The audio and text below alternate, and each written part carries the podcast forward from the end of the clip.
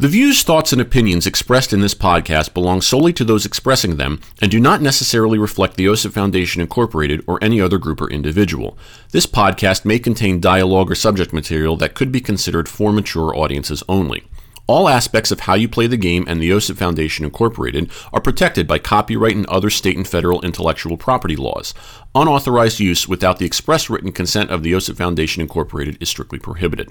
If you're interested in sponsoring How You Play the Game, please email us at podcast at osipfoundation.org. Your sponsorship may be tax deductible.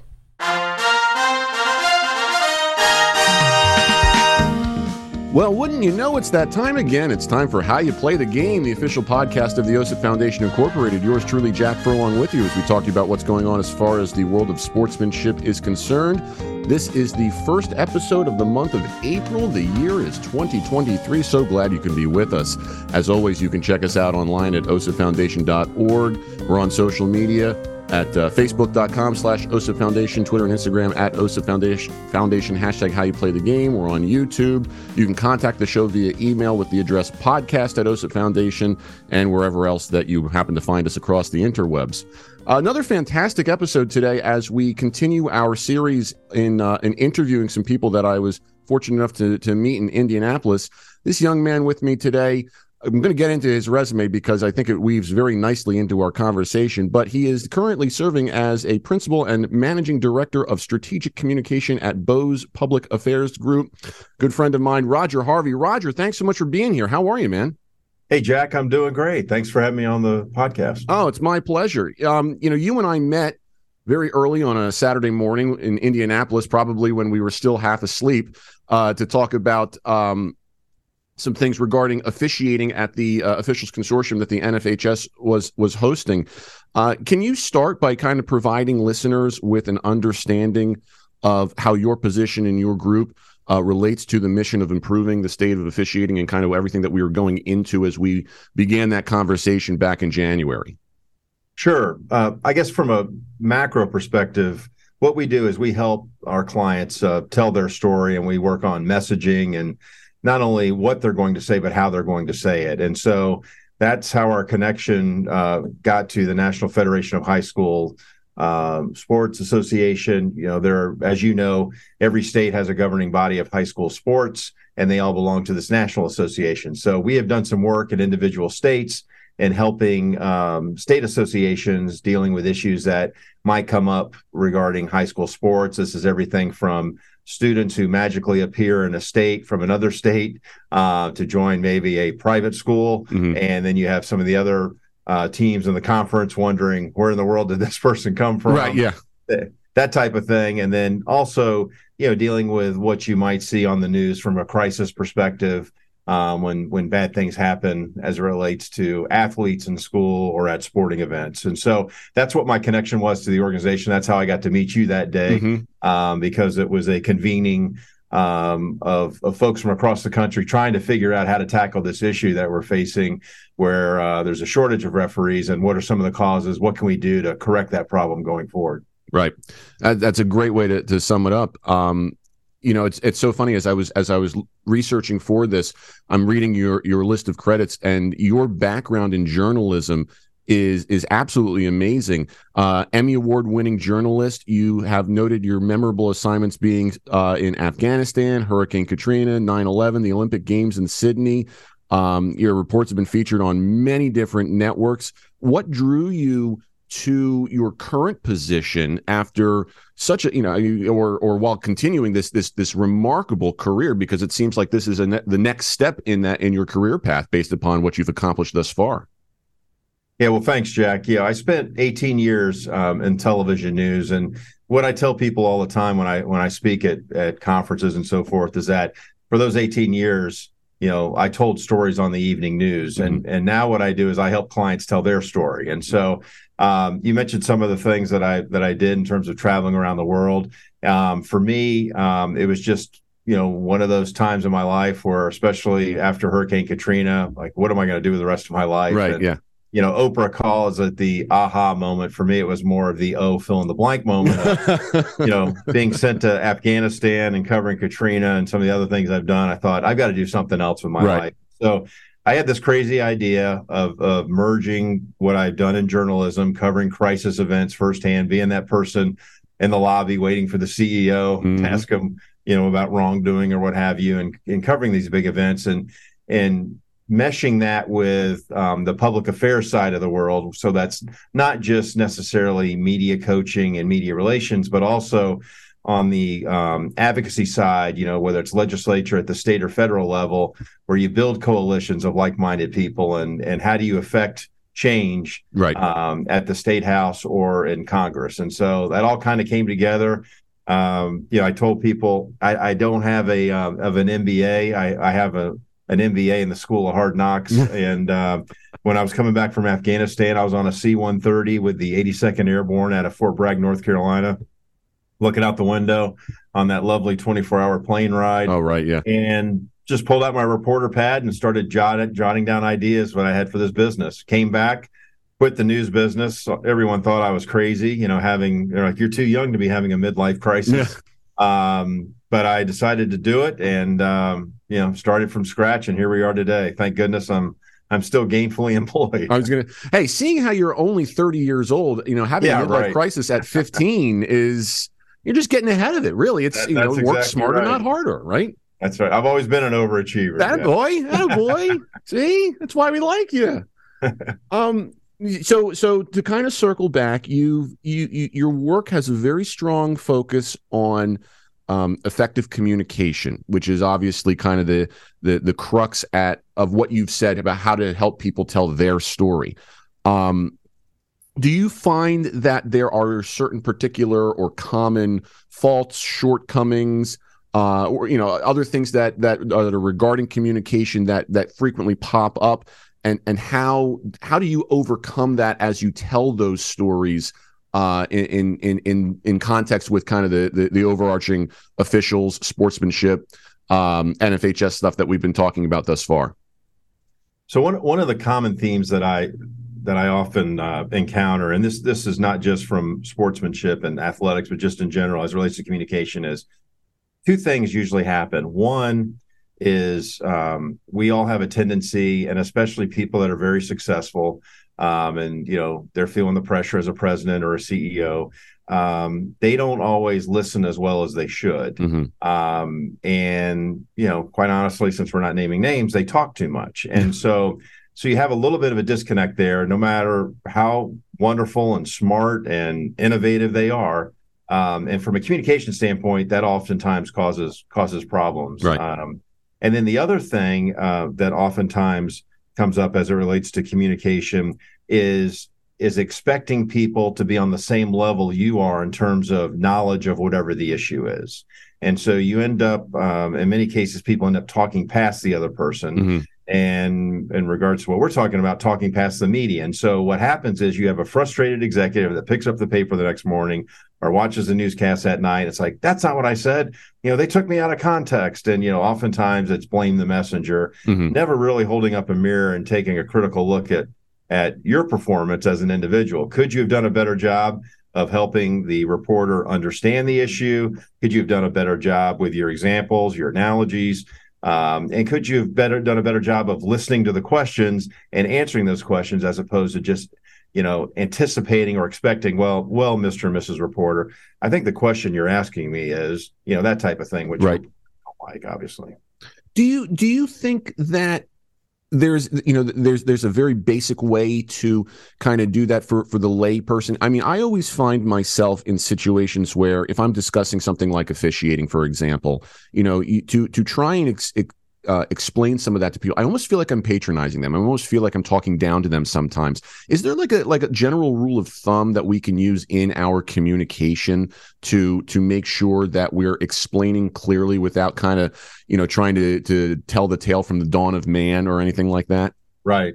Oh, that's that's a a great um, perspective on it because I feel that way sometimes too. I think we all do. We mm-hmm. we don't want to be that person, right? Being uh, that, that's talking down to someone. And you know, there's some techniques that you can uh, that I would suggest people use. One is you know, always a great one is is humor, right? Mm-hmm, yeah. And so anything that you can be a little, um, you know, you, you can be a little critical of yourself, if you will, or bring yourself right. down and say, you know, I'm just thinking off the top of my head here, or you know, I've been wrong a few times in my life. You know, yep. just anything to disarm the person, and then you can load up. You know, uh, I, I tell people many times it's like when I'm dealing with my own kids. You know, it's like if if I want them to do something, I'm smart enough to not tell them I want them to do something specifically. What I try to do is what I use guided discovery, right? Okay, get, yeah. Get them get them to where I want them to be without me saying it because once dad says do this, that's, you know, oftentimes a kiss of death. Right. And so I think, you know, if if you're if you're trying to educate someone or, you know, instruct them, um, anything you can do to kind of just bring yourself down to their level um, so that they don't feel um, you know, as as uh, threatened, if you will, that you know, here comes Big Bad Jack trying to tell me what I'm doing wrong right. and how I can be a better person. Well, we you heard it here first. Roger Harvey has been named Father of the Year based upon his ability to get his kids to do what he wants. I don't say um, I'm always successful, but it's, exactly. Well, hey, if, if ongoing could, effort. if you could just start writing the book now for for all, all right.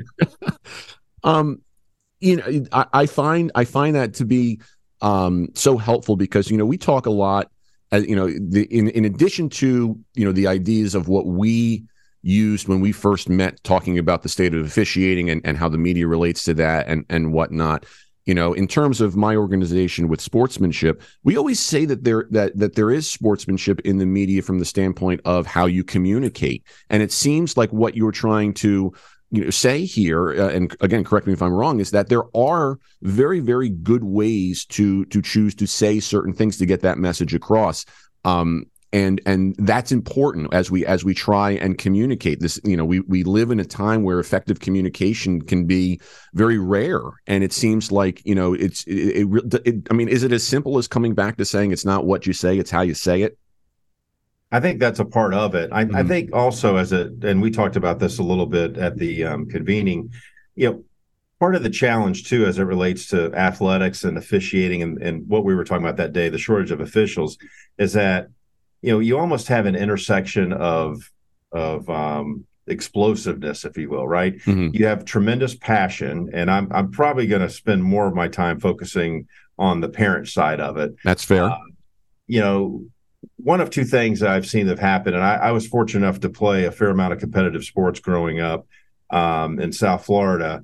Um, but oftentimes, the, the parents that are the most outlandish, uh, many times are the ones that that probably didn't get as far in their um, athletic career, in my opinion, than maybe they wanted to, and so they're living vicariously through Jimmy or Sally. Mm-hmm. And so when someone challenges them, so it could be a referee um, on a call or it could be even a coach you know why isn't why isn't my kid playing more my kid's a much better first baseman or right. a better tennis player golfer whatever than than so and so you've got all that emotion and then you also have as you know um you know uh high school sports middle school sports travel sports i mean it is a huge business yes. and a ton of money i mean there there are families as you know jack that don't go on vacation or in fact count their vacation as traveling to um, let's say indianapolis for mm-hmm. example mm-hmm. we have a facility called grand park where we have you know baseball teams and soccer teams from across the country and they have these huge events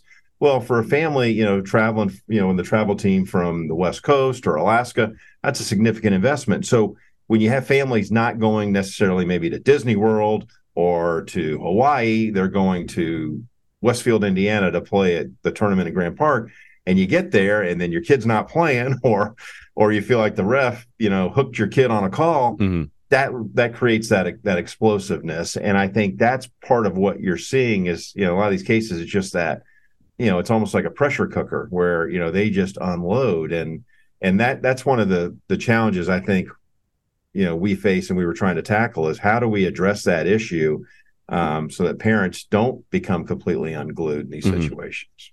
I mean, is it is it as simple as and, and again, I I know that there are economic sides that go into this. Um, you know, so so far be it from me to try and um, dictate to other people how to live or anything like that. But is it as simple as you know suggesting that you know these people take a step back and realize that you know a, a vacation should be separate than taking the kids to to the travel you know ball game or anything like that or is that i mean i, I know it's probably not as simple as that yeah you know i, I wish it yeah I, I, wish it was that simple unfortunately i just think it's it's part of the dynamic that we're facing now. Mm-hmm. I mean, you know, when I when I was growing up, we had, you know, I played travel baseball, travel basketball, and I had just enough talent um, to do okay through high school, but that was the end of that, that was the end of fair of, of that. Tennis was a little bit different. That was mm-hmm. that was my main sport. But even okay. then, you know, you would travel to regional tournaments and things like that. I mean, we were never traveling across the country. It just that level just didn't exist. And so, you know, I think now just the competitiveness is that you have to, you know, the pressure on these kids to to commit to a sport, you know, by six or seven is crazy. You know, and yeah. you um, I'll use tennis as an example, just sure. because you know you look at the you know, we haven't had a lot of really good American tennis players lately, um, not since you know the days of Andy Roddick.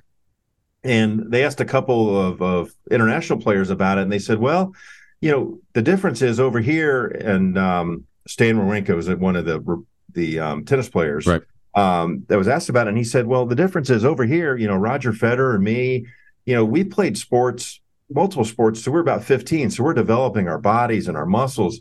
much later, you know, we don't just sit out there and bang tennis balls you know, once we're five years old. And oftentimes that is what happens over here in the United States mm-hmm. is that whatever the sport is, that's all you're going to do. And you're not going to do anything else. And I think that's part of the problem too, is because you're spending all this money on the coaching and the special, you know, the specialization, as I'm sure you're, you know, you see firsthand. Oh, very much so. You know, it's yeah. it's you know in the slow motion video, analyzing the pitches. You know, when you're umpiring, I mean, oh kids, my god, a lot of them are they're almost like robots. Yep. You know, and that's just not the way it is in a lot of other uh, areas, other parts of the world, and it certainly wasn't the way when we were growing up. And so I think that's that's part of the problem too. Is you just have this huge financial investment. You know, and the reality is, I've seen a couple of, of perspectives on this. It's like if you took all that money for you know 18 years and threw it in a 529 oh god you, know, you, you, probably would come out a little bit better with uh with paying for college. I was going to say i think that's just having considered a, a, free ride right? You know geez that's yeah. No you're absolutely right. Um and it's i feel like it's a double-edged sword too because you know i can remember when i was growing up you know we had not yet reached that level of specialization being so prime i i found myself choosing to play baseball but I also knew that there were other sports out there. You know, you, right. you leave it in the hands of the kid rather than rather than having a parent telling you you're just doing this. Um, but that's not always the most easy thing to communicate. And I imagine the communication between parents and kids, you know, with that are probably is probably also uh, I mean, tough to say the least. I mean, you know, it's very difficult for you know, uh, uh you know, parents and kids to communicate these days. I mean, do you see, you know, elements of that you know, based upon your expertise in communication, where you know there are better things that we can be doing just within the dynamics of the family to to try and and and communicate better with that.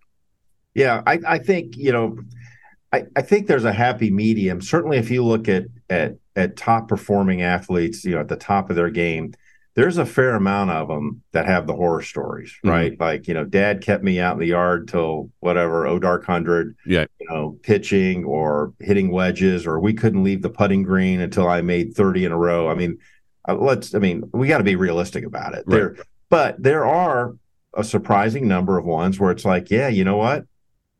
Mom and dad just, you know, told me to do what I like to do. I really like this. They supported me. They didn't give me a hard time about it.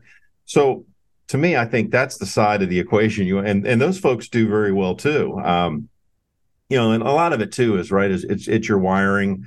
You know, do you um, do you gravitate toward or do you welcome you know somebody riding you? Yeah. or yeah. or have you the mindset of that I really don't like that. You know, I think everybody should get, you know, everybody's a winner. Everybody should get a, you know, a participation um, or nothing, nothing wrong with that. But that's, you got to understand what the dynamic is. Right. Um, yeah, I, I, just one quick example back. No, please, I, yeah. I, I taught tennis for a number of years in, in South Florida when I was playing, and um, there was a uh, there was a tennis player who had phenomenal talent. She was six years old, but I could tell, you know, I, I was working with juniors at the time, mm-hmm. that she really had something. And her dad would stand there um, off the court, um, and he had played um, a professional sport overseas, and he would yell at her and you know it got to the point i'm you know i'm a high school kid you know i'm like i can't confront this parent so i mm-hmm. told our head pro and he kind of dealt with it but you know this this this player turned out to be a very successful professional tennis player and so forth, but then got into some trouble later in life. And I can't help but think, you know, wow, I wonder what impact, you know, you know being brought to tears as a as a youngster um, played into all this. And so that's where that pressure is. I it's you know it's it's hard to to figure out what causes people to do what they do but i don't think that's a that's a healthy thing. And i think that's what you're seeing now especially when you have these referees and a variety of sports saying look this is not worth it. I you know i stayed in the game because i enjoyed the game. I wanted to be a part of the game which is right. what i think most people you know you deal with jack would say to you but then at the same time i don't need this grief you know yep. and unfortunately some of these incidents are turning violent and that's even worse it's not Absolutely. just saying bad things it's actually doing bad things yeah um, i was just i was literally just saying this to a, a high school baseball program yesterday when i was when i was invited to talk to them and i said we've reached a point now where more and more officials are essentially saying you know i get paid the same amount to go work a middle school game by myself with a time limit than i do uh, that I do to go work a varsity contest, you know, that's that has no time limit and it's, you know, the tension's much higher. You know, at right. a certain point we all kind of snap and we say, well, if if the money's the same, why am I going through with the longer, you know, more tense thing when I can just get it, you know, on a very short, relaxed thing, you know? And it, it just seems like in, in in all of these cases, whether we look at it from the official standpoint or even the kid's standpoint, whatever, it's you know there there there there is an awakening that is that is happening albeit at different times different you know some faster than others and whatnot. Um you know you said it yourself and you're talking about you know the disposition of people. Some people need to be kind of hounded to do things and others others don't want that.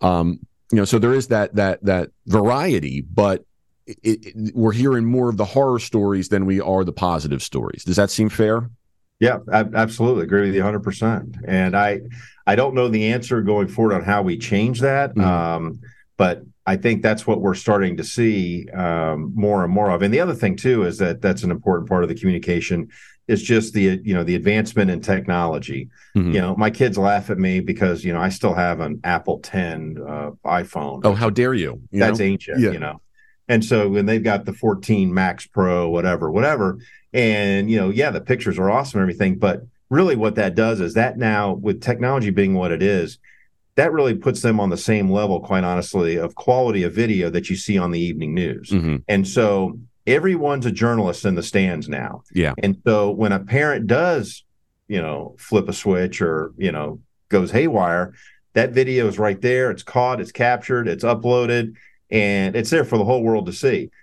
I'm not naive enough to sit here and say, you know, back in the day when I walked barefoot uphill both ways to school, you know, not that person.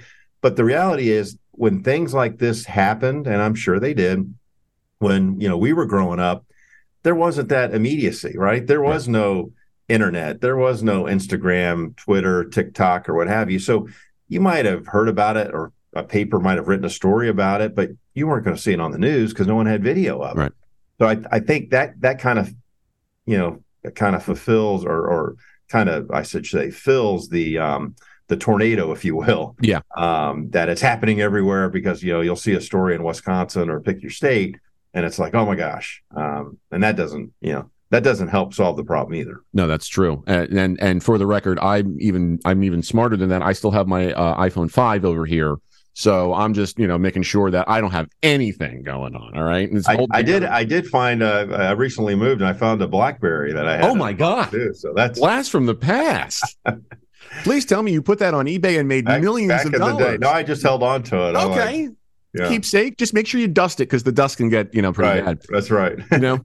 Now, now speaking of the the the technology and everything, um, you know, we we as you just said, we live at a time where information is instantaneous. And and i you know I, i'm with you in that you know the way that i grew up you you didn't have the instantaneous information. It was you you know if there was anything going on in the world you waited until the evening news or the paper the next morning. The internet was still right. just starting to become a thing. You could get some news stories you know so instead of waiting for the morning paper but it wasn't the same thing with the the 24 hours news cycle. It wasn't, you know, send a picture or a video with the click of a button. Um, I, I I feel like it has its benefits, but we are seeing now that uh, there are some some downsides that can be equally, if not worse, than those benefits. How how do you combat that in your position as you as you try and, and help people communicate effectively, knowing that those other things out there can be some of the biggest hurdles? Yeah, so the, the biggest thing, and this goes to the work we do in, in cr- what we call crisis communications and, and reputation management, is that you know there there was a time when something happened, you turn your TV on, you know, and you might see a it could be a business that's on fire, or the mm. highway shut down, or the police are involved in a investigation that's you know da- in a downtown city that's you know affecting traffic or people unfortunately losing their lives or what have you. Right you know, there would be a period of time where it's like, okay, well, you know, we'll get a statement out to the media in a few hours, or we'll, you know, that's all out the window. Um, in my opinion, you you literally have a call it the golden hour. So you've you've got that for you need to get something out um, to the media, um, to the public, depending on how they're being impacted, um, as soon as possible. Mm-hmm. And so we work with clients on the front end on this you know, we we work with them on what keeps you up at night. What are your biggest, you know, we do a threat assessment on on their business, and so we're prepared for multiple scenarios that are likely to happen. Now, granted, anything can happen, mm-hmm. as we all know. Yes, but it's better to have the big four or five, whatever they are, we work with the client on to be ready, and so that way. When something happens, we're not staring at a blank screen. Um, we can actually be much more thoughtful and um, strategic and and how we're going to respond to a situation. But a lot of times companies don't don't do that. More and more are starting to see it because you see it on the news all the time. But you know, I oftentimes tell people that you know I I view that service that we provide much like you know sump pump coverage on your homeowner's hmm. policy. Mm. If you've never had a flooded basement, there's no way in hell, Jack, you're paying for that rider, right? right? I mean, my insurance is high enough. Yeah. I don't need the sump pump coverage. But if you've ever had a flooded basement, you're getting that that coverage, and you're mm-hmm. also probably going to get a battery backup. Yes. Too. So um, it just is, you know, it, it's it's the nature of the world we live in, and so um, more and more people realizing the importance of being ready, being prepared, and I think that's what now because of the, you know, everyone's a journalist, mm-hmm. the immediacy of how fast things get out there. You know, I do a lot of work with school corporations um, across the country, and you know, when bad things happen in schools, um, the kids, you know, they've identified the student. They've got video of what happened with the student. They have, you know, posts from the student that threatened to do these things beforehand. I mean, it goes on and on and on. And you know, working with the school corporations, our hands are tied somewhat um, because of federal privacy known as FERPA. Right. Um, and so we've got to be careful with that dance. But then we have parents outraged at us that we're not being transparent. Well, it's like, well, we have to, you know, we've got to also protect um, the accused, if you will, just because you know your detective son or daughter has solved this crime doesn't mean that that's not necessarily exactly how it all went down. So right. there's a lot of moving parts there, but I think being being prepared, people are starting to become more and more aware of the importance of of being ready for something to happen, um, or at least to the best extent that you can. And for the record, uh, I went ahead and made sure I live in a house that has no basement. So seeing I I, I, I, put all my stock into the attic so that I all I have to worry about is gravity. And right. that that thing can be tough, believe me. Whoever That's invented right. gravity is a little bit of a jerk sometimes, but yes. you know. Um it seems like education on the subject of communication is the underlying theme of what you just described you know because as you said you can't always be prepared for everything you can you can think you're prepared for you know everything that you could possibly you know, imagine, and then boom, a meteor hits, and you're like, well, I didn't think about the meteor for crying out loud. That's right. You know, is it is it as simple as saying to to to these these groups, these people, e- even just people in general, just to to do a better job of being educated on some of these subjects, you know, just so that they're not caught off guard. They're, you know, they, they've put a little bit of work into it, you know, and I know it's not possible for everyone, just like it's not possible for everyone to take the, the nice vacation and whatnot. We all have different circumstances and whatnot, but would that be the underlying, you know, message on, on, on communication to make sure that they try and remain as educated as they possibly can be? Yes, I, I, agree with you 100. Mm-hmm. percent um, It's it's really important, I think, for for anyone, whether you're an accountant, um, a doctor, what what have you, um, to troubleshoot your your business, your industry, what you care about, mm-hmm. um, and try to figure out okay, if this were to happen, how should I respond, or what? And so that that way, if something does happen like that, you're not just caught, you know, caught in the lights going, right. what am I going to, what am I going to do? Because right. that, that is, that is one of the worst positions to be in. And oftentimes, um, when those things happen, Jack, we, we end up making knee jerk reactions that aren't completely thought through and sometimes actually creates a bigger problem for you um, than if you'd been a little bit more thoughtful and and had a a better approach to um, to solving or at least communicating whatever the problem is that you're dealing with or your mm-hmm. company's dealing with. You mentioned the, the the, the kind of the, I guess I would call it the deer in headlights look a mm-hmm. little bit. Um, it, it, how how how would you counsel people who do have that to to take a step back? You know, I, again, we're talking about a situation where no matter how prepared you are, or if you're not prepared at all, you you know you can get end up in that same uh, point of of the deer in headlights you know is, is, there is there a certain thing i mean is it is it as simple as you know gentle therapeutic you know methods or you know deep breathing? Or is it is it just the you know take a step back and re, you know think it through before you hit the enter button and you know send out something that you're going to later regret? Right. So so the latter part obviously is something you you definitely would want to do think mm-hmm. it through. But you know more times than not i mean like i mentioned in talking about the sump pump coverage or right. you know the fire extinguisher behind the glass you know break in case of emergency you know there are plenty of client or companies and individuals that become clients when they haven't had me on the front end. And when something bad happens they'll talk to their core group. So it'll be you know their general counsel their lawyer probably um, a ceo or executive in another industry that's a friend not in there not a competitor right. obviously but you know they'll be their little circle if you will. And somehow in that circle my name comes up i get these calls all the time from a ceo i don't know them i know the name but i don't right. know them personally hey and you could tell it in their voice and i don't care how powerful or how wealthy you are when something bad is happening everyone sounds the same and you just want this pain to go away mm. and so they'll call me and it's a varying degrees of I messed up or our company's messed up or this has happened. We need to hire you. You know, can you fix it? Can you, you know, much like going to the doctor, can you make the pain go away? Mm. And that is a common thread, whether you own the ice cream shop or it's a Fortune 50 company. Mm. And so, you know, that's where we really work on. Okay, so here's what first thing, we're here's what we're not going to do. We're not going to overreact. We're not going to cause a bigger problem. Mm. And some of that, depending on who's on the staff or you know how um, experienced people are on the executive team, that sometimes is a hard thing that I have to get them because they're feeling the pressure. Like if I don't send this news release out, or if I don't, you know, do this interview with the network, you know, I'm going to, you know, lose my job. I'm like, well, that's not exactly how it's going to work. You got a better chance of losing your job if you go out half cocked and uh, create a bigger problem yeah. that gets more people upset.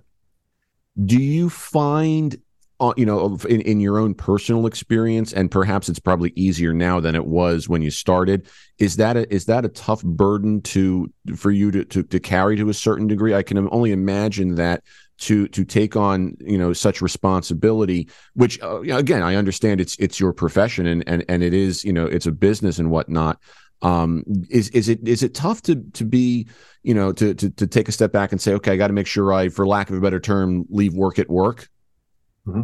Yeah. Yeah. Uh, no, ab- absolutely. Um, so a couple things there. I mean, it's it's a challenge um, that I that I do not take lightly. You know, when I do get these calls and people want help. I mean, obviously, I don't want to be wrong. Right. Oh yeah. and so you know, that's not good for business.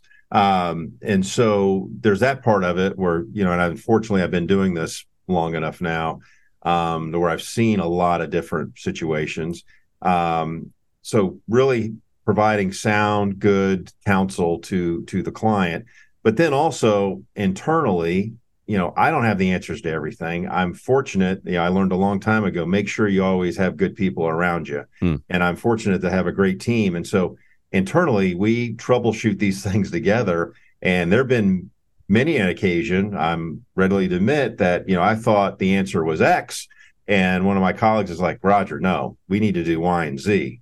And it's like, you know what? That's exactly what we need to do. And so there has to be some of that as well, where you don't, it's not just, hey, it's my way or the highway. Right. you know you got to listen to other people kind of what we were talking about in the beginning you know mm-hmm. don't don't just think you've got the answer to everything um, and that's that's part of the burden too is making sure you're you're listening to the right people and giving good good advice I would imagine there's also kind of a sense of irony in that as you surround yourself with those people, you need those people or hope those people at least know how to effectively communicate. You know, I can I can recall, you know, you try there's situations where you try and surround yourself with the right people and sometimes the same message can be communicated in two different ways and the one way is is just it's it's you know it's not getting through and then the other way you choose your words a little bit differently and it's like you know a light switch and now it's you've adopted it is that you know is that does that go into just uh, making sure you surround yourself with the right people who know how to effectively communicate, or is there a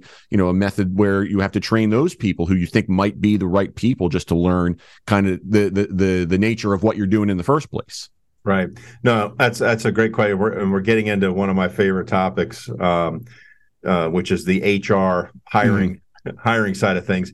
And I I oftentimes you know like because I've got a television background, I like visuals, and I I I, I oftentimes refer to this as you know one of those professional um, chef um, stoves, you know, that's got like the eight burners, right? Mm-hmm. And so you've got some things that are simmering or you got some things that are boiling you got and so you've got to have that mix you got to have the seasoned veteran you know hard-nosed person that's been around the block for 20 something years right but then you got to have a couple of you know three to five year millennials and people that have got a lot of upside you know they right. just are they just aren't seasoned enough but that's okay i'll take those people if they're aggressive and smart and you know think um, strategically. I love those people, and I, am willing to work with. But you've got to have that mix of mix of everybody.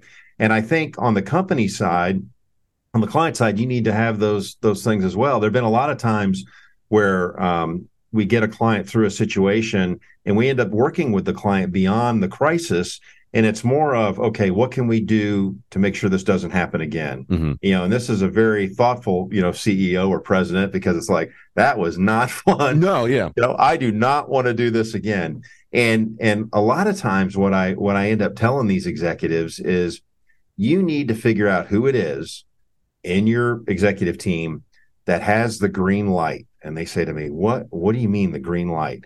I said so many times you know it's the old expression I use is, you know, show me how I'm measured and I'll show you how I'll behave. Mm. And I said, so if you're signing my paycheck, Mr. CEO or Mrs. CEO, I know damn well that I need to do everything I can to make sure you're happy with my performance. So at the top of my list of you being happy with my performance is not being critical of what you're doing. Right. And so so you had this echo chamber, right? Where oh jack that's your vision your your visionary your insight your perspective. It's the same people saying the same thing over and over again.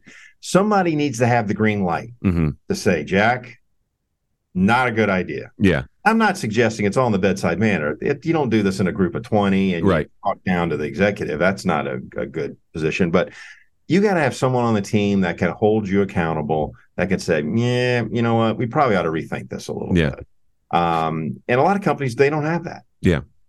Do you find that? I mean, is is that is that a a personality trait, or is that just a, a lack of education or, or or foresight, or if if there's even one thing that that is the common thread? You know, the only thing that I can possibly think of is you know, and maybe this is more of a modern thing than it was when you know again when we were growing up and whatnot where you know people don't like to hear criticism and and and it's mm-hmm. and it mm-hmm. almost becomes a situation of again if you're going to offer the criticism or you're going to be the the person whose job it is to push back can you do it in the most effective way to suit that for lack of a better term CEO right well and that goes back to what you were saying earlier it's how the message is delivered right mm-hmm. It's not like Mr. and Mrs. CEO, you're an idiot. You yeah. Know, why would you ever think this? Like that would not be that's not a good use of the green light. Yeah. The green light would be, you know, hey, you know what, Jack? I, I see where this is where you're coming from with this. What about if we think about it a different way? Right. Mm-hmm. I mean, it's just you've got to just have a bedside manner that um is is conducive to getting that person to look at you what you're saying and say you know what? We need to reconsider that or we we probably need to go a different direction than what i had originally proposed. Because um, that doesn't always happen either. No you're right. Yeah. Do you think go ahead. No, I was just say it's not as simple as just saying, "Hey, speak your mind and tell your boss right. it's a bad idea." No, that's not. That's not the message today. Do you think that vulnerability plays a role in that? Because I can almost imagine certain situations where the person with the green light might be very effective in communicating by saying, you know, Mr. Mrs. CEO, um, I, I to me, I feel X as a uh, you know because of this, and it makes me question X, Y, Z, etc. Is something like that where you're just being vulnerable without you know actually right. critiquing? Perfect. That seems that seems to be like a, a, very very good method that maybe we don't tap into that as much. No, I, I agree hundred percent. Um, or anything you know being self deprecating. I mean anything like that. We're talking about just kind of just you know easing the tension a little bit. Yeah, and just coming across where it's just you and me talking, right? Mm-hmm. We're not nobody has a title right now, especially if you're the one that has the green light. You know, it's right, like yeah.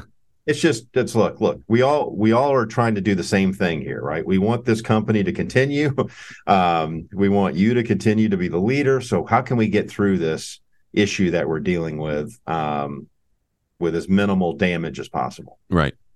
Do you think that the the the old maybe I shouldn't say the old way of doing it because I think that that that just isn't the right way to do it. Um, you know, there's there's just that older, you know, sense of, of of some of this stuff that's that's a, bit more brash. It's more about the bottom line than it is about how to effectively communicate. And, and maybe it's it's it, it's falls short in seeing that effective communication can actually increase the bottom line? Is there a is that first of all is that on the decline? And second of all is there still a place for it you know in certain circumstances? Because i feel like you know i in, in whatever you know i work with i work with people who you know in the world of officiating where you know their job is just i don't care i just got to get the job done kind of a thing and right. as you know, based upon what you and I had just discussed, sometimes that just doesn't work anymore. That that brash way of communicating and just making sure that the job is done so that we can go home and start drinking kind of a thing is is is you know what we need. You know, that's that's the finish line. How do we how do we interweave that or, or or balance that based upon the good attributes that it could have versus how a lot of people also are probably not responding to that as well these days yeah, I I think a couple things. So the immediacy thing that we we've talked about, I think, is a is a key part of it. The other thing too is going kind of weaving everything together, technology and and to tie in whether it's business to officiating. You know, think about the games now, Jack. You know, high school games. Um, you can stream those depending on what state you live in. Mm-hmm there are very sophisticated platforms where you can watch any high school game. I mean, private 1A schools in Indiana are on TV. You can watch them. Wow. That didn't used to be that way. Yeah, that's true. Know? And and so if you're if you're an official, um, you know, you're not thinking necessarily about that all the time. But the point is, is that that game is recorded. If something were to happen, the chances of someone seeing it live, unless it's an aunt or a grandma or a grandparent or cousins in Florida, probably very limited. But the fact that that does exist, if something bad were to happen, that video is now you're on the Today Show, you're on Good yeah. Morning America, you're, and so there there's a lot of other, I think, outside forces, um, and you see it from time to time. I guarantee you, when there's an event that pops up, well, for example, just what this was a couple weeks ago, and I believe it was in Wisconsin. Um, fans were going crazy on the officials in a high school game, mm-hmm. and and the PA announcer had had enough and he he basically yelled on the on the microphone and said, "Stop! You know the the the, the state high school association is looking for great refs. Why don't you get online, fill out an application, and do it yourself?" Okay.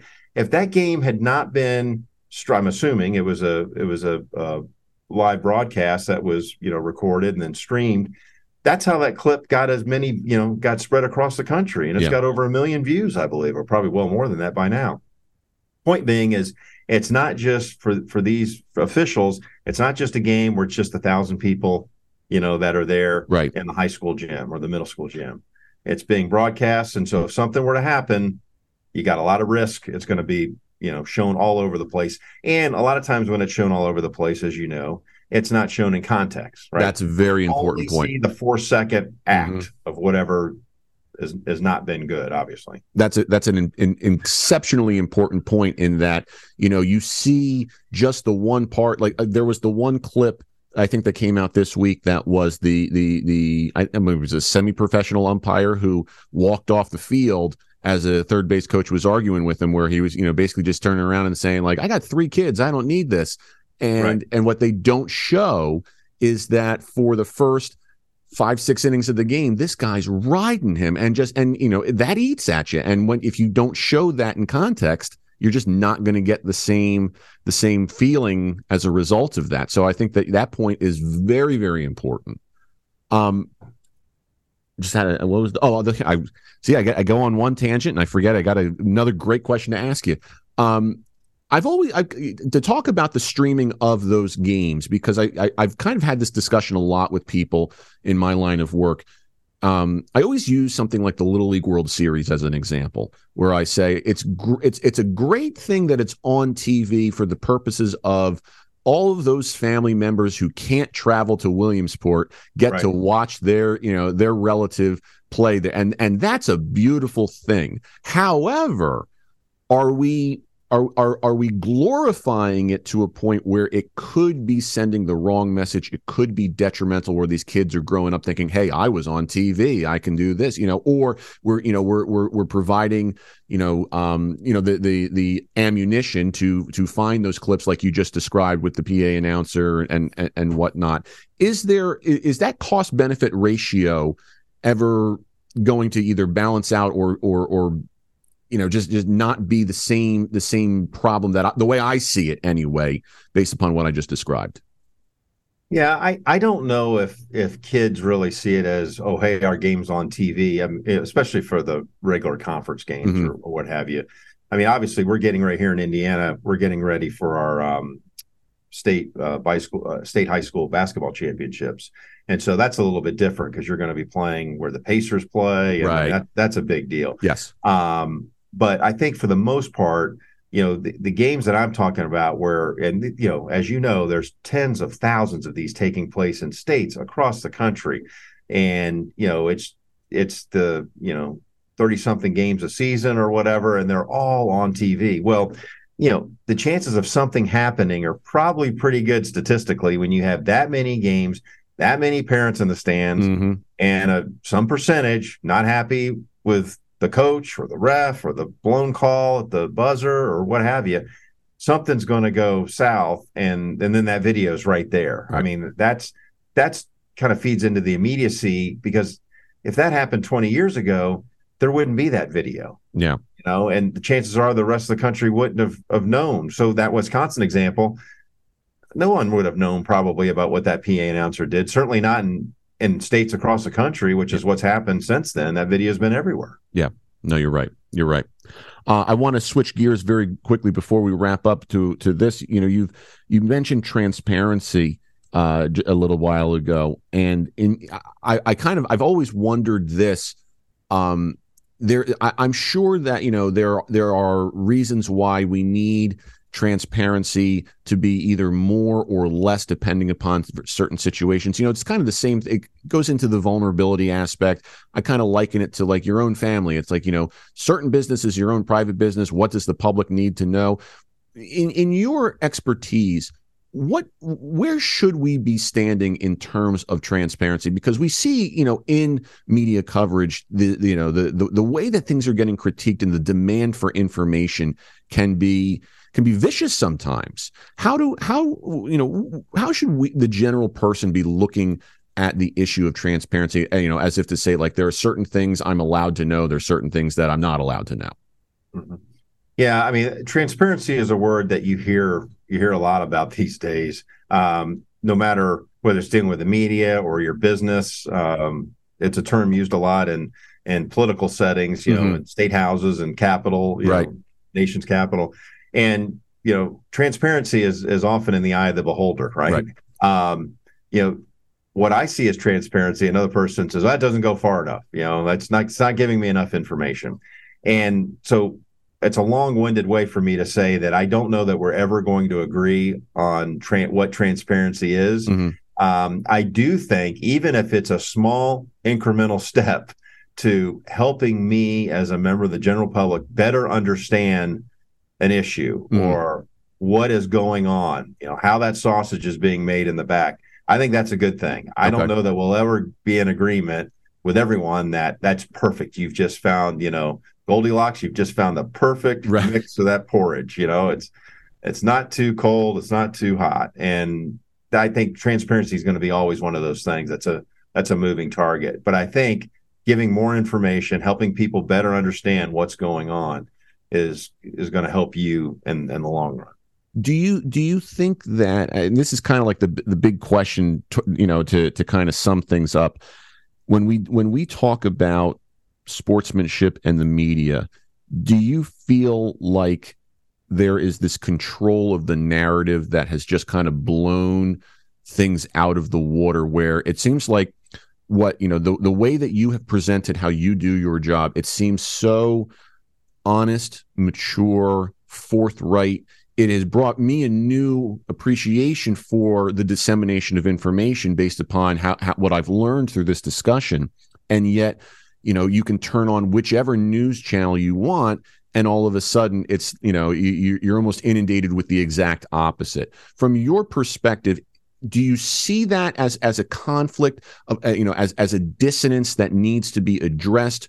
And is there a, is there anything that again the general person can can can kind of understand about it. Uh, also taking into account what you just said, where there's there's always going to be that dissonance of you right. know not agreeing on where where the transparency should be. How do we how do we more more uh, more widely accept dissonance in that? Yeah, I to me, I think that the biggest thing, and you know, for what it's worth, people listening to this might be like, "Well, who's he to say this?" But you know, just one thing that I I think is would be good for all of us. Part of the challenge when you talk about that, you know, disagreeing voices or opinions is that mm-hmm. we have now because there's so many options, um, and you see this in the political world of how divided we are. Yes, because we only listen to the voice that we agree with, right? No, no one, or I should say, no one. Very few people are out there saying, "I'm going to look at the other side of this issue." No, we watch, and this is the reason why the cable networks are as successful as they are, and it breaks down literally among party lines. Mm-hmm. Tonight, what am I watching? I'm only going to watch the people that I like what they're saying. I'm not going to watch those other people. Yeah. And you know, I've been around long enough to know that there's good and bad, right, on on both sides. Um, I'm not I'm not going to push one network over the other or one news anchor or or one political belief over the other, but you know, not everything of one thing is not all good all the time. Mm-hmm. That's just not the way it works. And um, I think that's just a you know a reality that I think we all need to face going forward. That it's okay to for someone to disagree with you or have a difference of opinion, and it doesn't necessarily make you a bad person if you listen to. I'm not saying you have to change your opinion, but at least understand where that person's coming from. Yeah. And I think bringing this back full circle to when you're talking about the officiating, I think it'd be a good idea for some of these parents that are overly invested and overly emotional in how their kid plays to step back for a second and realize, you know, this ref probably just got off work from from his real job and you know loves loves sports and you know was a really good athlete in high school and probably played in college maybe he or she played in the pros or didn't play but they they love the sport and this is their way to give back and the last thing this person needs to be hearing is somebody mouthing off in the stands, um, you know, telling them that, you know, they're a horrible person and I'm going to meet you in the parking lot afterward. Right. You know, I mean, that's kind of trying to tie everything in together there, yeah. but that's that's what I think we probably all can do a little bit better. I no, I totally agree. And and and for the record, I did catch at the very beginning of that you were using the you know, some of the methods that you were talking about from the get go because your first thing was you know who am I to be saying this kind of thing. That's I almost note right. that that self deprecation a little bit, and that makes me appreciate your opinion even more. You know, it, it, uh, in in my experience of what you just said, I mean, I feel like I just experienced what you've been discussing over over these you know the, our the course of our entire discussion is that you know you you your your humility brings gravitas to to what you're trying to say. And and you're clearly the the the expert in in how to communicate that.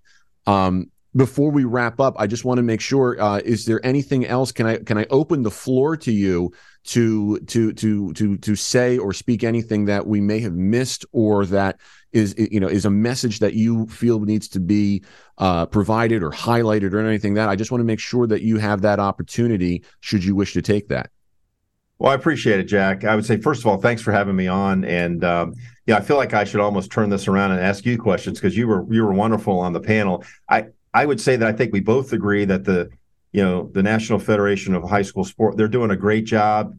You're going to start seeing you've seen some of this across the country, and for your listeners, be on the lookout for messaging and the campaign effort to treat these refs and officials you know more fairly. Just yeah. you know be nice people, and I think as you see that push, hopefully people will start to understand okay, we, we've got to do something about this because you and some of the other colleagues that I listen to, you know, you, you paint a picture that is somewhat dire, in my opinion, in the future that if we don't have, if, if the excess of officials continues at the rate it's been going, we're going to end up at a point where maybe we don't have sports mm-hmm. um, for some of these students, which is horrible. I can't imagine not playing sports growing up. I mean, I, I live for that. Yeah. Or or you end up playing, you know, double and triple headers you know, at weird hours because we got to get multiple teams together at one particular time. And so I, I do think the stakes are high. I think youth sports are critically important. There's a lot of tremendous value. It helps you develop as a as a um, a human being, in my opinion, and it you know it teaches teamwork and you know all the wonderful things that you need in the rest of your life. And so um, I just I'm encouraged by by what you and the other organizations are doing to try to you know raise some attention to this issue and try to get people to understand that this is a real a real situation. It's not something just pops up on the internet for looky loos to see some video of someone going nuts at a game yeah. you know? That's unfortunately that's that's the the flashpoint that we see but just take a minute and look at the underlying issue that these are real people um, that are just trying to you know allow your kids to play sports and you know treat them fairly. Everybody makes mistakes everybody does in their own jobs. I'm sure you know not officials aren't perfect all the time, but it doesn't mean they need to be treated this way. You you, you summed it up very perfectly, and I can't thank you enough for for you know the support that you've provided just in in this discussion.